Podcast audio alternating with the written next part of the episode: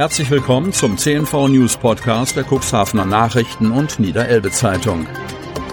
In einer täglichen Zusammenfassung erhalten Sie von Montag bis Samstag die wichtigsten Nachrichten in einem kompakten Format von sechs bis acht Minuten Länge. Am Mikrofon Dieter Büge.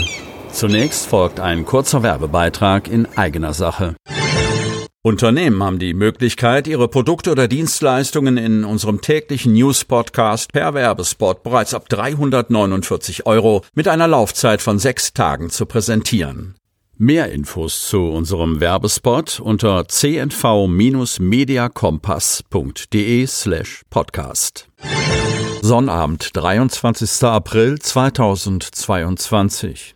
Wilde Spekulationen nach schwerem Unfall in Hemmoor. Der tragische Unfall in Hemmoor, bei dem am Mittwochnachmittag zwei Frauen schwer und eine Vierjährige leicht verletzt worden waren, ist Stadtgespräch, sorgt insbesondere in den sozialen Medien und sogar im Stadtrat für jede Menge Spekulationen. Die Gerüchteküche brodelt hat möglicherweise ein nur provisorisch angebrachtes Hinweisschild der Unfallverursacherin an der Kreuzung der beiden Bundesstraßen 73 und 495 die Sicht versperrt und zu dem Zusammenstoß geführt? Die Polizei dementiert diese Darstellung. Wie berichtet war eine 26-Jährige im Bereich des Mercedes Autohauses von der B495 abgebogen und wollte auf der B73 ihre Fahrt fortsetzen. Doch beim Abbiegevorgang übersah die Kadenbergerin offensichtlich den Wagen einer 49-Jährigen aus Hemmoor, die auf der B73 zu diesem Zeitpunkt im Kreuzungsbereich unterwegs war. Es kam zu einer folgenschweren Kollision. Beide Frauen mussten schwer verletzt in Krankenhäuser gefahren oder geflogen werden. Das vierjährige Kind der Kadenbergerin kam mit leichten Verletzungen davon. Aber wie konnte es zu diesem Zusammenstoß kommen? Fakt ist, zum Zeitpunkt der Kollision befand sich auf einer Verkehrsinsel ein Hinweisschild, wie man Lamstedt und Bremerförde erreicht. Das Schild war und ist allerdings nicht in der üblichen Höhe angebracht, sondern vielmehr auf einem kleinen und versetzbaren Fundament.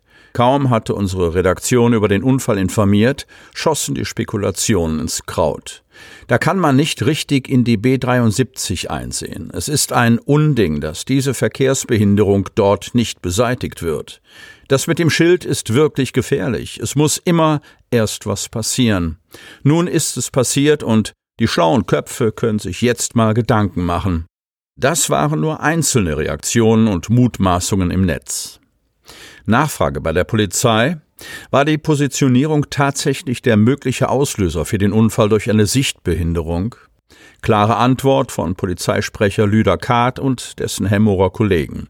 Sie hätten nach mehreren Anrufen bei zwei Terminen vor Ort erneut und eindeutig festgestellt, dass das Schild an seinem ursprünglichen Standort keine Sichtbehinderung dargestellt habe, denn bis zur Haltelinie für die Abbieger habe es einen Abstand von fünf Metern gegeben. Inzwischen ist das Schild in Absprache mit der Straßenbaubehörde aber von der Verkehrsinsel entfernt und versetzt worden, um keinen Raum für weitere Spekulationen zu bieten. Eine Sichtbehinderung durch das Schild hat es bei dem Unfall definitiv nicht gegeben, so Kart. Dies sei auch bei Kontrollfahrten noch einmal klar geworden. Impfpflicht. Verwaltung arbeitet Fälle ab. Kreis Cuxhaven. Die einrichtungsbezogene Corona-Impfpflicht in Gesundheits- und Pflegeeinrichtungen ist vor einem Monat in Kraft getreten. Mitarbeiter aus diesen Bereichen sind seither verpflichtet, einen Nachweis über ihren Impf- bzw. genesenen Status bei ihrem Arbeitgeber vorzulegen. Bereits zu Beginn der Impfpflicht standen die betroffenen Einrichtungen im Kreis Cuxhaven gut da. Wie sieht die Lage jetzt aus? Gab es Sanktionierungen durch das zuständige Gesundheitsamt? Es seien etwa 200 bis 250 Meldungen von ungeimpften Personen bzw. unklarem Impfstatus der Beschäftigten beim Landkreis Cuxhaven eingegangen, die nun geprüft werden. Jeder Fall ist als Einzelfall zu bearbeiten. Es handelt sich hierbei um ein reguläres Verwaltungsverfahren, bei welchem die betroffene Person im Rahmen einer Anhörung die Möglichkeit zur Stellungnahme erhält, erklärt Stefanie Bachmann, Sprecherin des Landkreises. Aktuell laufen die Verfahren noch. Zu welchem Ergebnis es in dem jeweiligen Verfahren kommt, ist im Rahmen der Verhältnismäßigkeitsprüfung zu ermitteln.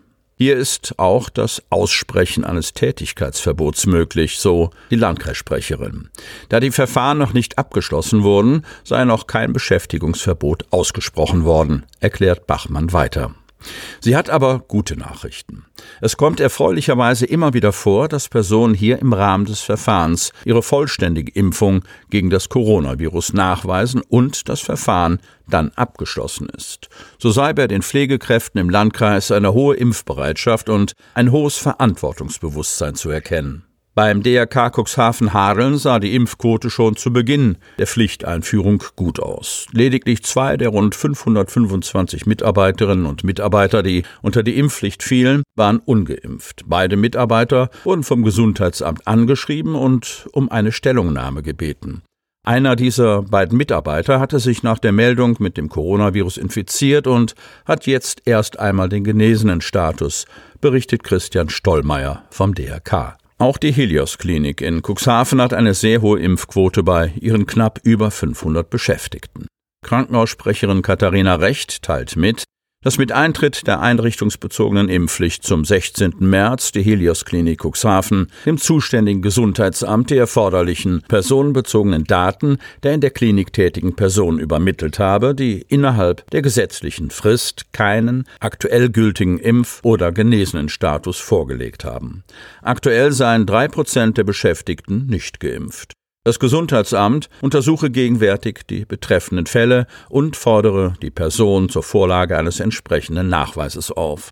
Beschäftigungs- und Betreuungsverbote wurden seitens des Gesundheitsamtes bisher nicht ausgesprochen. Das ist auch der gegenwärtige Stand im Krankenhaus Landhadeln in Otterndorf. Dort seien lediglich sechs Mitarbeitende ungeimpft, war von der Klinikgeschäftsführung zu erfahren. In digitale Tourismuswelt im Osterland abtauchen. Hemmoor.